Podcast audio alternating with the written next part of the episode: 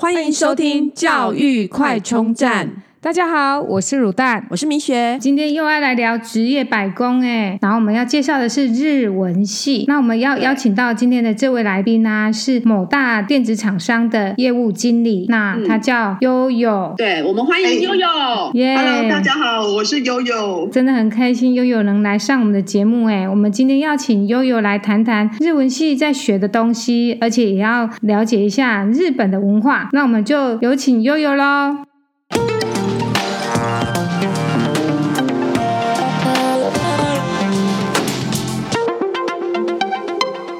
问一下，你当初为什么会选择读日文系？哦，因为当初其实我是甄试上日文系的。那呃，其实，在学校的时候，我的成绩应该算是中间，不是最好，也不是最差。那我就参加那个甄试的话，是主要呢，日文系是看国文跟英文，但是但是国文跟英文是我比较强的科目，其他科就比较弱这样子。然后因为国文跟英文那时候其实都考满级分，是最高级分，所以照理来说，我每一个日文系我都可以选。可是其实那时候真是还有一点就是说。他也会看你的校内成绩，所以等于是说，从第一名的人开始先先填。那每个学校日文系都只有一个名额嘛？那因为我校内成绩没有在那么前面，所以等人家填完，我就就是到文化日文的这样子。嗯，然后所以我觉得就是我这个经验也是跟大家分享说，在校成绩其实也是蛮重要的。不然的话，我真是成绩其实考考了比那些同学好，但是这只就是只是一次考试的成绩，就是他当然。也占了相当重的比比例，可是如果说呃，真是他还是会看校内成绩，等于是从前面的人排过来这样子，所以呃，这就是当初我想说读日文系的话，就是也是有一技之长这样子。其实本来我对新闻系也有兴趣啦，对，嗯、但是就是说分分数，就是说可以填的刚好是到这里这样子。对，嗯嗯，哇，这样好可惜哦。哎、嗯，那想请问一下悠悠，日文系啊，在课程内容大概都是在上什么呢？呃，日文系的话，其实我听说语文学学系是唯一不用学微积分的，就是科系这样。所以说，如果数学很烂的人，我觉得呃，日文系是一个不错的选择，因为这个完全没有学到数学，那全部都是跟日文有关，就是日语绘画、日文写作。日本近代文学分析、日语翻译、经贸日语，然后呃，唯一比较没有相关就是第二外国语选修，然后你可以选英文，你也可以选法文、德文什么的，就是让你自己选择这样子。然后当初的话，我是想说，我觉得法文也是一个很浪漫的语言，所以我当初就是第二外国语，我选法文。那我觉得也不错啦，就是可以说上一两句。一般来讲，像因为我朋友在外文系，然后他进去以后呢，嗯、就很后悔，因为发现他本来是喜欢英文，可是发现进去都在读英国文学或者是就是英文的文学。那对日文系会有这种状况吗？日文也有，但是因为我本身是对语言蛮有兴趣的，然后其实国高中的时候就是也很喜欢看一些。呃，文学的翻译小说那一些，所以我觉得这个是就是是我有兴趣的东西。我那时候对课内的书没什么兴趣，但是本来就是对这种语言方面的东西比较有兴趣，所以嗯、呃，这个对我来说不算痛苦。我是觉得，只是说里面呢各种课程里面，因为当然会有日文文法啊什么的，嗯嗯，我觉得就是对我来说，我最有兴趣的就是日语绘画，所以那时候绘画都蛮高分的，就是直接跟老师沟通什么的这样子，对。哦所以你在进去日文系之前是完全不会日文的，就大不不太会啦。不是不太会，是完全不会日文。哦、对，所以完全不会日文，完全不会，也没有学过，连五十音也不会背，连五十音也不会背，就是也没背过。就是我、嗯、我高中的时候是完全不会日文，但是就是因为高中就是我就是国文跟英文比较好嘛，所以就是选择语文方面的科系，对我来说是呃，如果真试的话是比较加分的。对，因为他就只看这两科嘛。对，那可不可以聊聊你过去的求学历程？其实我从小是生长在那个很重视教育的家庭，这样国小的成绩还蛮好的，所以也就顺利的考上了私立的国中。可是因为我就是个性比较叛逆一点，其实国中都没有很认真念书这样子，然后就考上了那个南投高中。那南投高中其实排行蛮后面的，我其实五专考的比高中好，但是那时候就是我的妈妈就是有个观念，就觉得说。无论如何，都希望小孩是走高中、大学这个体系这样子。嗯。然后，呃，我在南投高中的时候成绩很好，因为大家都不太会念书嘛，所以去里面你其实很容易就是可以考得很好这样。嗯。那在那边其实大家感情还蛮好的，都还会一起出去烤肉啊、唱歌什么的这样。那因为在那边成绩好的关系呢，就有机会可以考转学考。因为其实转学考很难考。转学考大概是几百个人里面，里面只会录取六七个人，那每个学校只会 release 一个名额，比如说台中女中一个，然后二中一个这样子。然后我是考上丰原高中，就是第跟可能刚好第六个、第七个这样子，然后就是考进去的就到另外一个学校，就是丰原高中这边。其实我们班的校风很不错，都是很会念书这样子。呃，因为有男女分班呐、啊。所以说，呃，女生这边是都还蛮认真念书，然后学校也有社团。其实我觉得它算是一个还还不错的学校。那只是说高中的时候，我也没有很认真念书，就那时候忙于当学校的那个。主编，然后编辑校刊这样子。我一有机会正式上文化日文系，我就很开心，我就不想要再考联考了。但是其实后来有一点后悔，因为连我们班就是成绩没有很好的同学都有考上东海这样子。对，有点像现在教育状况，你要学测，然后学测之后面正式入学，决定要不要指考啊什么这样，有点像现在这样，对不对？对对对对对。可是其实呃，正式上等于是你很很早就可以不用念书，我记得应该下学期就。你就不太用上课，就都当老师的小帮手什么的，或者帮忙安排一些校内活动什么的。因为等于是你已经确定有有学校可以念了，就是你整个求学过程中最认真的时候是在大学。对，算是在大学，因为就国国中、高中都没有很认真，但是就是说，就是还是有一两项比较好的科目这样子，就是嗯语言方面的，所以还可以靠着这个专长，就是考进的那个文化日文这样子。嗯，就至少还好，还有一科。如果连这一科都没有的话。可能会考上更更不好的学校，对，嗯，对，还是要找寻自己的专业跟兴趣，对不对？我觉得还是要找寻兴兴趣。假设你的小孩他不是学霸，嗯，因为其实不是每个人的小孩都是学霸，那可能还是尽量看看说他哪一科会比较有兴趣。就是尽量挖掘他的专长，这样子。没错，对，这也是我们想要就是跟大家一起讨论的。觉得求学的话，就是说，真的是你要自己要想念，你有那个学习动机，你才会认真。因为也不是每个小孩就是都是很会念书，或者是说，呃，妈妈教他怎样他就怎样。也有小孩会觉得。哎，妈妈叫我念书，我就偏不想念书，因为我小时候就是这样。呃，比如说他叫我念书的时候，可能就偷偷跑去看电视或看小说什么的，就没有那么听话。对，所以我觉得就是说，还是尽量的陪伴跟鼓励。如果说以我现在是一个妈妈的立场，就是尽量陪伴跟鼓励小孩这样子，不要放弃小孩。对，所以你就觉得你的妈妈是没有放弃你的，一直让你读书这样子。哦我妈妈是一直很 push 我的，她帮我请过很多家教，而且那个数学还请家教，还请到韩国人去，就是感觉好像台湾的都已经没办法了，台湾没救了，就是台湾的家教也没没办法，没办法。可是其实我当我应该算是聪明的啦，但是不太念书，就是只要是家教教，一定成绩会变好。然后但是就是没办法持久，就如果我有念，就会考得不错。然后我记得我国中的时候，就是理化那时候本来一开始没什么念，就考得很差嘛。就老师就讲说呢，诶，那时候我们国中很流行那个龙猫电影，老师就说，如果今天谁能够就是考最高分，我就送他一只龙猫这样。然后我就想说，哇，那我一定要那个龙猫很大只，有没有？那个百货公司里摆的那个跟人一样高的龙猫啊。然后我那次就很认真，就考了全班最高分。所以你是需要奖励最多的，你是需要那个诱因，要需要诱因。但是我觉得那时候家长可能没有想到这一点好，然后他就。我就很高兴，我就要领奖，老师就要颁奖，就他给我一个很小的龙猫，比手掌很小的 钥匙圈，然后就说老师。你不是要送我给我那么大的龙猫吗？那我才认真念书。他说不是啊，老师很穷哎、欸，比你们这些念私立 私立中学的小孩还穷哎、欸。的确那时候他研究所刚毕业，他说哎、欸、买这个已经是我两餐的饭钱了。然后我就那那时候当下我就觉得说啊，老师讲的都是骗人的，我不要再努力了，就是会有那种心态这样子，因为也是国中生而已嘛，所以其实不是很会想啊，就还蛮容易放弃的，就是哎呀可能。可能有被激励到，然后就有一个目标去努力。你那时候怎么会突然有学习动机？啊，你说大学吗？就是我觉得，因为日文系一来也是我的兴趣，然后就是说再来的话，这个兴趣是可以赚钱的。就是我大学的时候就有参加学校的那种交换学生，我就会去当那种即席翻译。然后其实这个费用对于学生来说都是还蛮不错的。我记得暑假有时候。呃，一个暑假下来就是没有很多天，比如说十天还是多少，可能就有一两万块这样子。哎、嗯，那我要请教一下悠悠，你大概学多久就可以就是可以去当这个翻译的工作啊？就是大一进去，你是完全都没有？大概是大。呃，没有，大一一定不会，大一不会，因为大一的时候我的日语比我阿嬷还烂。那时候有去有去日本玩嘛，那时候因为大一才刚进去，一定不会。我记得大概是大二大三暑假，就是我都有去。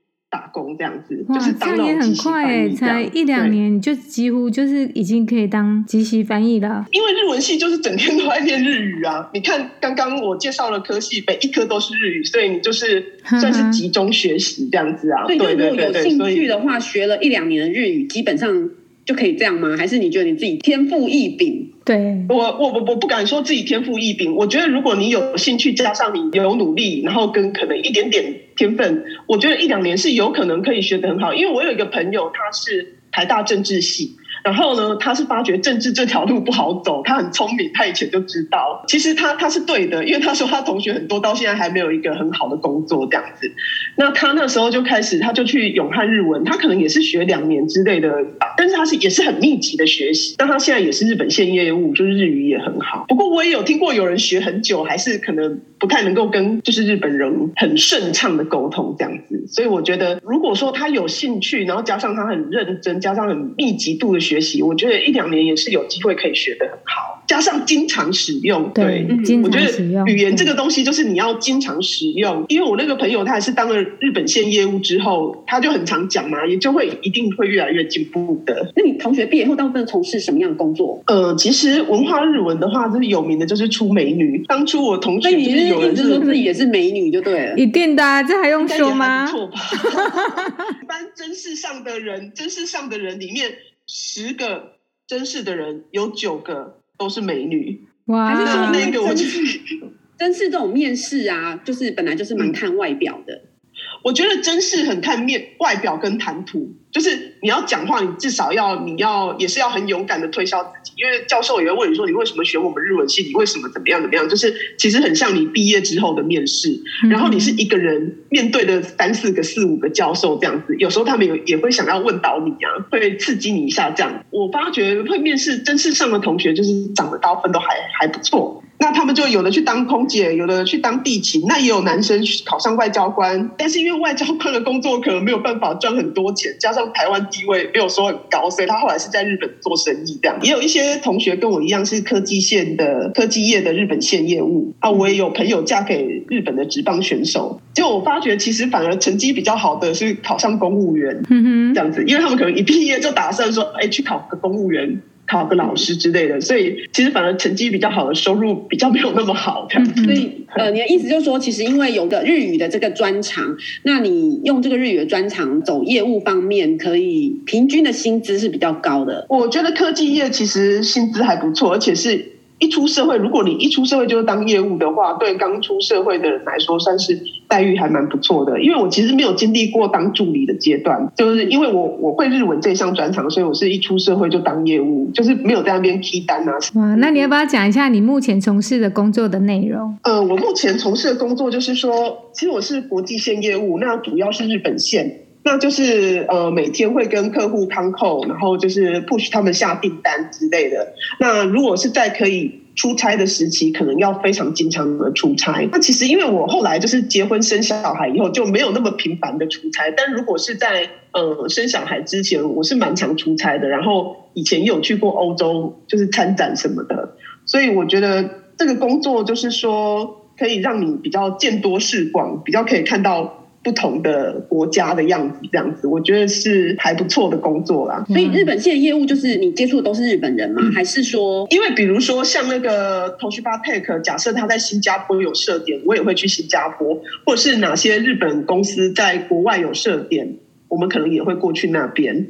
然后呢，因为我不是每一间公司我都是专职日本线，所以我刚出社会的时候，就是在那间公司就是国际线业务嘛。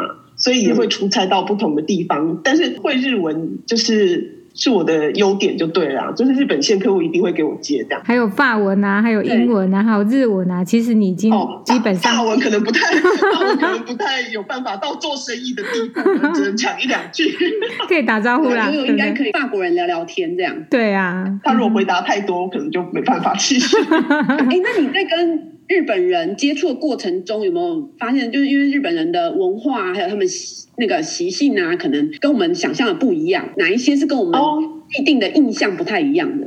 对，我觉得，我觉得有一点就是说，嗯、呃，大家都会觉得日本人很大男人，可是我觉得他们是表面上很大男人，但是其实日本人的薪水都是交给老婆的，所以其实，在家里，你知道谁有钱就拥有地位吗？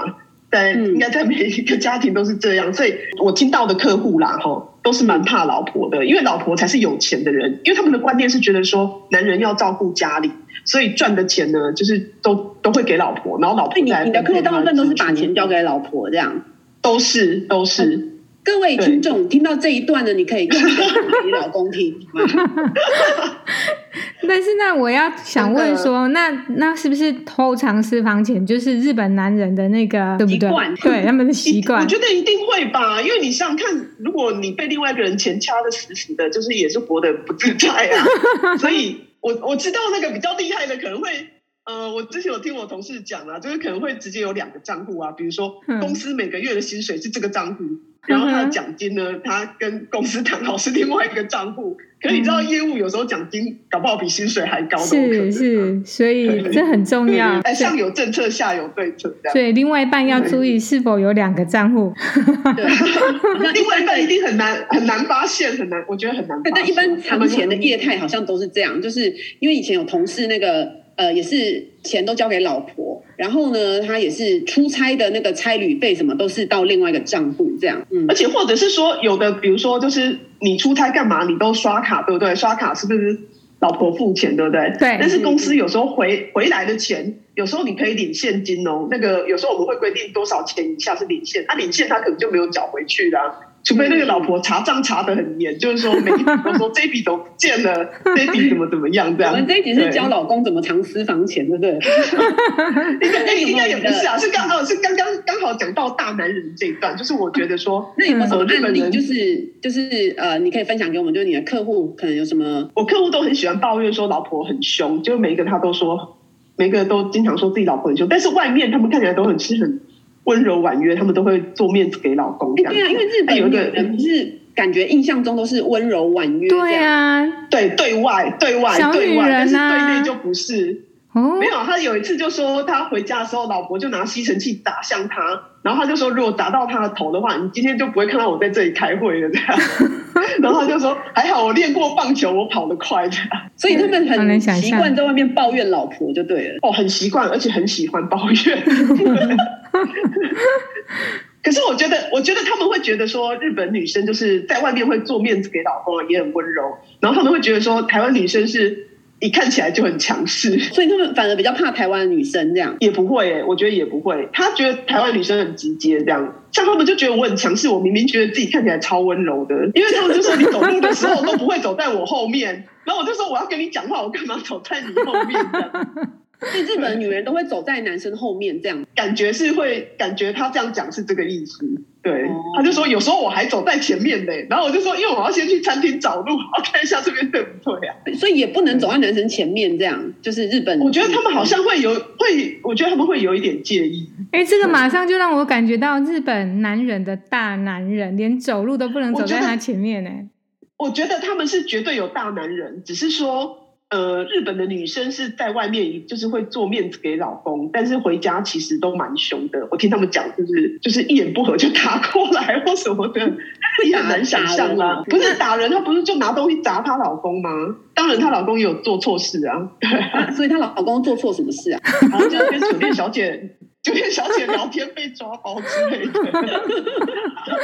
那日本男人是不是很喜欢上酒店？对啊，据我所知的啊，就是说他们太早下班的话，嗯、老婆也会觉得说你在公司是没有能力、没有朋友，居然没有客户找你去喝酒，嗯、也没有同事找你去喝酒，你这么早就下班了，这样就会丢脸吗？他们下对丢脸，就算没有人约呢，他们也自己在外面开晚店才回去。这样，我真的有客户是这样，好辛苦、哦，因为没有人约，好像是。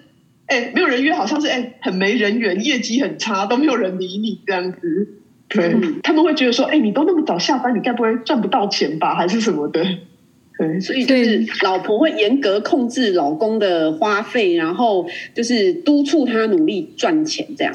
督促他努力赚钱，因为他是唯一能够赚钱的人，所以一定都是会 push 他的。而且其实像你们看日剧就会发现说，如果是更高阶的老婆，都甚至会帮老公做公关，比如说啊送礼物给部属啊什么的啊，跟跟老公的长官打好关系啊。我觉得这些就是对他们会他们会做的事情，因为他们等于家里只有这个经济来源，所以要把它顾好顾稳。让他冲上去，这样自己才可以拿到更多。哎，这样子听起来，日本的女人真的完全都不工作吗？呃，我觉得啦，现在的男生越赚越少，好像陆续出来工作。但以前的以前的男人薪水都很高，基本上一个人就可以 cover 全家，所以真的都没有出来工作。而且就是他们可能就是二十二岁、二十三岁，嗯哼，一。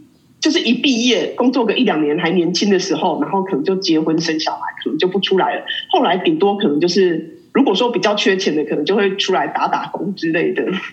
对，嗯嗯。可是就比较没有办法，如果你已经十几年没工作，你也没办法找到那种很好的工作。是，这样在日本工职场上工作的那种，比方说女性主管或者被歧视，就觉得啊，你就是嫁不出去什么的。其实我觉得日本的话，因为还是比较重男轻女。所以我看大部分比较传统的日本公司主管一定都是男的，但是我有看过那种比较。国际性的就以前的 Sony 嘛，那嗯，其实 Sony 的大家的英文都非常好，一般日本人英文没那么好，但是 Sony 的话，我就看到蛮多女生主管的，所以其实也不一定啊。的确，那些女生主管好像都没有结婚。哇，那对于将来如果想要从事就是可能相关日文方面相关工作啊，你有没有建议说在国小、国中、高中要培养什么样的技能？其实我觉得就是说，你可以多看看书。然后就是对文学一类的兴趣，对，呃，我觉得科幻书吧，因为我自己是很喜欢看什么翻译小说、文学小说那一类，所以就你刚刚提到说，呃，你朋友念外文系觉得这很无聊，可是因为我自己是有兴趣，所以我觉得我不会觉得无聊。所以比如说像现在也是因为一零八课纲的关系，然后就是我觉得多看一些书，培养就是小孩的。就是阅读能力啊，编辑能力什么的，这这也不错。因为如果你走的是语文学系，你你毕竟还是看的都是文字的东西，这样子。还是要喜欢然后再对文学，基本上就会比较喜欢文学这样。然后再来就是说，呃，如果你学了这个语言，你就是要多多练习，多多用不间断的练习，那你就会越来越进步这样子。因为有有的人会很久没有讲嘛，那他可能。一时之间也会讲不出来，或者是别人讲的你不一定听得懂这样子。嗯嗯，对，我我就发觉说很多人呃会考试不一定会念书，比如说有一些人也会跟我说他考过二级啊，真的客户来的时候他他也讲不出来。可以讲一下日文检定，在在我那个年代是一级、二级、三级、四级这样子，现在好像现在是不一样。那在我那个年代的话，就是像东吴日文啊、台大日文这些，好像会规定毕业你至少要考上二级。二级大概相当什么程度？二级应该也是听说读写都 OK 了吧？然后一级的话，其实我觉得是他文法很困难。那我那时候是在毕业那时候就有考上一级这样子。可是其实你一级学那种文法，你日常生活就是根本不会用到的，就是变成你要特别去背的一些句型这样子。嗯嗯嗯，对。有说，比方说一级相当于研究所啊，或者什么，然后二级是大学这样吗？嗯哼，也没有哎、因为一级大学就可以考了啊。可是呃，因为一级是最高级嘛，所以有时候你如果是在各个行业，如果他是要找日本线业务，经常都会要求至少二级，可以的话一级一级这样子。刚刚刚刚就讲到说，就是东吴啊、台大什么，我记得都有要求要二级，然后文化就比较松，他其实根本没有要求要二级这样。但是因为那时候我自己有去考，就是有考上一级，那我觉得这是一个加分。呃，我那时候就是还没毕业就找到工作，就在那个翻译软体公司工作。就是因为有考上这个证照，所以证照还是很重要。对啊，证照。我觉得，我觉得，其其实我觉得是这样子，证照跟学历都是你的敲门砖。就是在在这个人资都不认识你之前，他只能透过纸上的资料来认识你嘛。嗯哼。所以说，呃，他如何在几千个人或几百个人当中选中你，那变成说你一定要有比其他人优秀的地方。那如果说你学历你不是台大的话，那你不是至少要可能多考上一些证照，或者多有一些事迹可以讲，这样就是这是进去，这是敲门砖，这是进去的那一步。但进去以后做的好不好，还是要看每个人的表现跟努力这样子。所以你从事目前工作，你觉得最快乐的地方在哪里？最快乐的地方，我觉得有时候就是比如说像我销售的产品，如果说卖的很好的话。就是我也会觉得很有成就感，这样就奖金这样，奖金 也不是，也不是，也不是奖金成就感吧，也是要跟奖金。我应该，我应该不是这么现实的人，不是，就是像像我那个，哎，像我最近我那个推出一款笔电，在日本推出一款多彩色笔电，听说销售就是直上就是日本第二名，这样让我也是觉得蛮开心的，这样。对啊，因为你会想说是你推销，所以才有这样的结果啊，对不对？对，而且就会觉得说这辛苦一年的案子，每天在那边扛扣，然后就是终于有一个成果这样。然后像我呃，我上一间公司在那个 IPC 嘛，然后他是卖那种就是 gaming 的机器或什么，所以就有一些跳舞机啊、打鼓机啊，那个其实也是我们的产品里面的 PC 是我们的产品。嗯、所以如果我有去那种呃 game center 的话，我都会特别看一下，有没有特别 玩一下？客户做的，我一定会特别玩一下，才才能够让他继续卖下去，不然他就会被 EOL 了。悠悠，请问一下，就是工作上有没有什么特别的经验可以再跟我们多分享呢？嗯，我觉得就像当这种科技电子业的业务，你就很容易接触到一些非常高阶层的老板。那我觉得这都真的都是一般人接触不到。像就是我就是有跟许文龙啊、施崇棠啊，还是林国文彦开过会，然后。嗯像之前有跟那个林国文彦一起搭高铁，然后我就想说，大老板应该身边会带超多助理，对不对？对。但是他没有，他没有，他就只有带一个，就是采购主管。我就发觉说，每个老板有就是会有不同的特色，但他们有一个共同点，就是他们记性都很好，记性都很好。因为像我们有那个面板的价格是浮动的，一季会浮动一次这样子。那他就问我说：“哎，这季价格是多少？”这样我还要开电脑查，然后他就跟我说：“上一季他记得是多少钱？”他没有完全没有带笔电或记事本哦。但是他讲的都是对的，就是他记性可能比我们年轻人还好，这样子。嗯嗯，所以我就觉得说这些，我以前的老板也是，就是对数字过很敏感，对，很敏感，而且就是记得很清楚。我还要看一下笔电，因为我们回答老板不能讲错嘛，所以我觉得这也是蛮特别的地方。然后就是有跟施崇棠还有许文龙一起开会，然后那时候因为许文龙算是科技业大佬里面，就是也是蛮德高望重的。看那个施崇棠先生对那个许文龙也是非常的尊敬，而且为了他就是全程都讲台语这样子。哇，那你目前的工作也是蛮有趣的，有没有觉得最辛苦的地方是在哪边？呃，我觉得因为我们是业务的工作嘛，那最辛苦的其实我觉得当业务 EQ 要非常好，因为就是说整个公司不管是谁犯的错，都是业务要出去道歉。那你就可以想象业务有多衰这样子，比如说 R R D 出的包啊，采购出的包，或者是说工厂出了什么包，那就是任何的问题，最后呢，比如说造成了一个赔偿或造成一个什么事件的话，一定是业务是第一线去道歉，而且第一第一关要先跟客户解释这样子。对，所以我觉得这个是一个蛮辛苦的地方。悠悠，还有没有什么一些夸张的事情可以跟我们分享呢？我要讲一段，就是说关于日本人呢，在工作上呢，真的是非常的认真。那像出包的时候呢，客户就会觉得说，我们要抱持诚意去道歉。像半泽直树演的那一种，要去下跪道歉，这种都是真的。就是我们台湾人是很难想象的。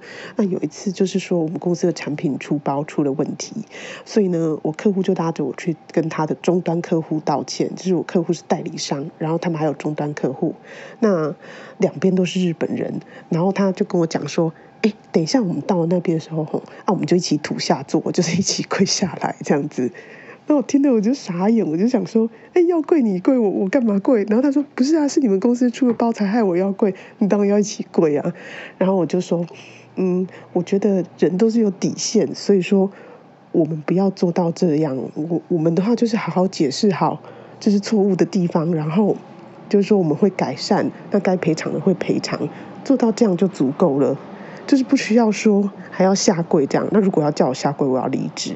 然后我也劝他说，不要动不动就下跪，个人都有他自己的价值。那其实真的不需要做到这样。那我觉得这这也是日本人跟台湾人一个很大不同的地方，因为真的很多人日本人他们工作一个工作就是一辈子，可能就是二十年、三十年，不像台湾人就是一年换一个工作。啊，如果薪水更高的话，半年换一个都可以。其实我觉得这也是一个很大的差异。再来的话，就是说业务它一定有业绩目标，对不对？对。然后业绩目标的话呢，没有达到，就是会被老板钉在墙壁上这样子。那如果达到的话呢，老板就会再把它提高这样。所以就是说，蛮凶凶的哈。因为我带的都是台戏，台戏都非常的凶，摔杯子那一种都有可能。对，是说开会的时候摔杯子啊、哦？开会的时候，哎，对啊，当着大家的面摔杯子、拍，拍桌子这样。哎，对啊，拍桌子是很长的，对。好摔杯子的话，是因为。因为他还要去捡，所以比较少摔一点。敬业的杯子都是塑胶做的，因为摔不破可以多摔一点。因为他是用那个，他是用那个保温杯、钢杯那一种，摔不破没错。是有这么生气吗？而且摔了也不会改变事实。科技业的话，你如果做到很高阶的话，我说真的非常非常的辛苦，就是受到老板的羞辱会更多，嗯、因为老板会觉得说你领那么多，那你才做这样。嗯对，所以那时候，哎，我们以前老板就是很很喜欢跟当时的副总讲说，哎，你要离职，我不拦你啊，那个人资数右转不送这样子，哇，都会讲到这么，都会讲到这么难听，这么具体，而且是在所有人面前，就在可能他的属下二三十个部门的人面前。然后我记得我印象很深刻，就是我就看到那个，因为那副总已经被骂好几年，骂到他已经整个忍耐不住了，他就拍桌站起来，他觉得老板你给我这么难看。然后我们业务就就是以那种眼神想说：天哪，副总要发威了吗？平常都 平常都忍耐下来，大家就想说他要说我要离职了吗？就他拍桌站起来之后，他满脸通红哦，感觉很像要骂回去哦。就他居然说：“老板，你说的对。”然后就坐下来，因为他想到他女儿美国学校那个一两百万的学费，所以他又坐下来。天哪！而且就是说，越到高阶这种事情还真的不会少。就算到我老板那么高阶，比如说集团的集团长，但是他有他的老板呢，要承担的压力真的是越大，责任也越大。然后，呃，我觉得。台湾这种系统就是比较不像外商这么对人很有人性，诶，对人啊，但是台湾这边可能就是说都是用打骂教育这一种高压政策，嗯，高压政策。可是呢，我觉得算是有一个优优点，就是其实不太会 fire 人，不太会。但是因为我常常我很多朋友在外商。外商常就是，比如说这季业绩不好，这个部门就直接裁掉了，嗯哼，也不会跟你谈太多，就这个部门可能就整个消失，没有感情，完全是没有感情用事，对，对对，完全就是业绩在说话，业绩挂帅。再来的话，就是有你外商有可能薪水比台商好嘛，当初，然后是他可能在外商领的高领的高薪，对不对？可是他被 fire 掉之后。他找不到一样高的薪水，嗯、然后一样自由的工作。我我就有曾经有听到有朋友这样，然后可能三年都没有找到工作。对，但是并不是因为他找不到哦，是因为比如说他本来三百万，他不想降成一百万，他觉得他之前。就是他赚一年是别人要赚三年，那他想要继续等到这个机会出现，那就变成说很多年没有工作，最后他是有等到啦。不过我觉得三年没工作也蛮可怕的。就是台资的科技业至少还有股票可以领嘛，对不对？嗯，现在这个年代没有股票了，很早期的时候是有，然后现在就算有的话，都是属于认购，会给你比较优惠的价优惠的价格。可是这个是其实有很大的风险，因为像比如说我上一间公司的股价是曾经很高到五百多的。那通常老板给你的对老板给你的优惠，比如说，哎，外面是三百八，他让你三百二去认，但是也有张数限制啊，可能就几张而已。对，那你是不是感觉好像每一张一定可以赚个几万块？但是你不要忘记了，股价是浮动的，它也有可能就一泻千里。曾经也有曾经是一度掉到一百七十几，就是买到亏到这样。那有经验的人可能就会在对，就会在一买到的时候就赶快赶快脱手这样子，但是。有时候也会往上涨啊，因为股票这种东西就是其实就是很难说啦。那那你觉得你到目前为止你会后悔读日文系吗？其实我觉得不会耶、欸，我觉得不会后悔读日文系。嗯、你的同学也不会吗？就是我同学应该也不会，因为我觉得日文系是一个还蛮实用的科系。我觉得日文系也算是一个绝对饿不死的科系，因为今天假设我没有办法再当业务的话。那我也可以去当翻译，因为我之前有就是翻译过录影带啊什么的，呃，DVD 啊。不是那个那个 我们常听到的那个日本爱情片嘛？不是不是，当然不是，当然不是，我是翻综艺节目啦，我是翻综艺节目。那种应该不用翻译啊。卡通对，不是我，但我觉得很好笑，就是我是翻综艺节目跟卡通，就那时候我在那个。在一个那个软软体公司翻译公司的时候，然后我是自己有时间的时候会在翻译别人的东西赚外快这样子。然后呢，我的同事就跟我讲说：“哎，你翻译这个很累耶，你要翻译爱情片比较轻松。” 它价格是一样的吗？价格一样吗？就是我觉得应该会比较便宜诶、欸，因为你看一个综艺节目，你从头翻到尾一个小时，其实你要停下来看好多次啊，哦、那那个应该不太用吧？对，对啊，应该会比较便宜吧？嗯，那你觉得像现在翻译软体这么流行啊，然后这种 AI 时代，那这样子，你觉得以后这样的工作会被机器人或者呃 AI 取代吗？嗯，其实我觉得不会，因为我自己第一个工作就是做翻译软体的。翻译软体，你再什么尽善尽美，还是有时候没办法完全精准的表达到，就是这个话的意思。而且有时候就是差一点点就差很多，比如说否定变肯定，肯定变否定之类，就是有一些文法上的差异。嗯，因为像写翻译软体，就是说你会用那个程式去写一个指令，如果怎样就翻成怎样。可是语言的状况有百百种，它可能遇到这个句子，它又变怎么样，就是不是那么百分之百精准，再怎么样都不可能精准。所以我觉得这个也呃很难完全被取代，然后再来的话，比方说你跟客户开会，你用到日文，你不可能放一台翻译机在那边，嗯嗯，在那边翻啊，对啊，你还是要人跟人之间的那个沟通跟互动。嗯，嗯，所以我觉得这个工作呢，就是还是不会被取代，因为你不可能叫机器人去谈生意啊。比如说客户已经变脸了，然后你还在那边讲，或者是说客户什么，然后你就叫一个机器人回答，我觉得这是不可能的。嗯，对。那哎，像我们台湾其实很喜欢去日本玩嘛。对啊。觉得就因为你比较了解日本文化，就是在那个亲子假设日本旅游的时候，有没有特别要注意的事情？亲子旅游不可不知的。哦，我觉得就是说，呃，像去日本玩的话，哦，你第一个你不能边走边吃。你不要边走边吃，因为在这在日本是非常没有礼貌的行为。因为有些人不知道，可能比如说，可以站在路边吃吗？对，可以定点吃吗？定点吃，他们也不是很喜欢。最好找一个地方可以坐下来吃。哦，我觉得一定要坐下来吃，不可以边走边吃。他们一定会就是觉得很没有礼貌，没有礼貌，对，不 OK。哦，对对对对对，哇，没有礼貌。然后就是还有就是日本电车上不能讲电话啊，不能讲电话？为什么不能讲电话？可是是可以聊天，但不能讲电话。可以聊天，不可以讲电话。可是我有看到人家讲电话哎，因为他们就觉得讲电话会打扰到别人，很不礼貌。哦，可是聊天所以会打扰到啊。对，所以聊天其实基本上也是尽量要小声啊，基本上啊。对，我就是说，像之前我跟某一个老板娘，就是也是科技业老板娘出差去日本的时候。因为你知道，老板娘的一分钟都是几千万上下，所以他公司的电话就是一直来，不断不断。但他讲的真的都是正经事，都是要事，也不是太哈拉。所以公司可能很多决策都需要他做决定。然后呢，他上电车就一直在讲电话。虽然我有跟他讲说，日本电车上不能讲电话，但是因为他是老板娘，我们也不敢说第二。隔壁一个上班族就是看他看很久了，就最后那上班族就直接从他头扒下去。真的假的？那不是整个傻住？对，你不是很错愕？对啊，很错愕。然后就是我，我也吓到，然后老板娘也吓到。可是他怎么会直接扒扒下去？对啊，这样扒人更没礼貌。是更没礼貌。可是我觉得他是忍很久了哦，忍很久，因为他觉得这是一种很不礼貌的行为，而且就是，呃，他可能已经有示意说，哎，这边不能讲电话之类的，然后还是继续讲。哇！然后被扒下去之后，我那时候真的是。很想笑又不敢笑，又很惊恐。所以他应该没有说要告他吧？不要在电车上讲电话被拔。对对，所以其实像比如说我打电话给客户，他们假设是在电车上，他们会先挂掉，然后传一个讯息给我说他们在电车上，等一下会回给我这样子。哦，对，他们他们有时候甚至连接起来都不会。我觉得台湾人可能会接起来讲个一两句吧。他们有时候甚至连接起来都不会。对啊。哦，你这个感觉蛮严重的。还有什么？比方说，呃，温泉啊，什么有什么特别呃出去玩要注意的例子？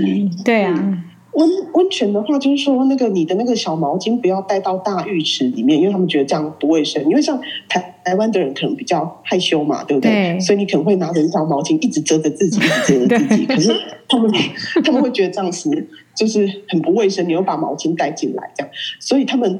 泡温泉之前一定要洗澡，而且要洗得很干净。我看他们都是从头啊洗到身体啊这样，然后连连头发都要洗吗？我看他们连头发都洗，就是在那个在那个啊，如果你不洗头，你就是要戴浴帽，要记得戴浴帽，嗯、他会给你那个浴帽嘛。嗯。对对对对，就是他们都一定有很多间洗澡的，一格一格的，有没有？但也是开放式的，你就要坐在那边先洗干净，然后再下去去泡。下去之前的毛巾不要带下去，这样对。所以就是不要在那边 一直遮这样。那今天也听了很多悠悠的分享，日文系的部分。嗯，谢谢悠悠，然后希望下次有机会可以再邀请你来聊一下那个有关日本的亲子旅游。好吗？好哦，好啊，可以啊，我的小孩也很想参加。好哦，太好了，没问题。谢谢，我们非常欢迎各位听众，如果有想要分享亲子旅游故事，也欢迎 email 给我们。好，那我们今天的日文系就到这边喽。ご清聴ありがとうございます。Education Next Channel 登录お愿いします。如果你喜欢我们的节目，记得订阅并持续收听我们的节目，也欢迎大家到我们的粉丝专页留言与分享哦。 教育快充站，下次再见喽，拜拜。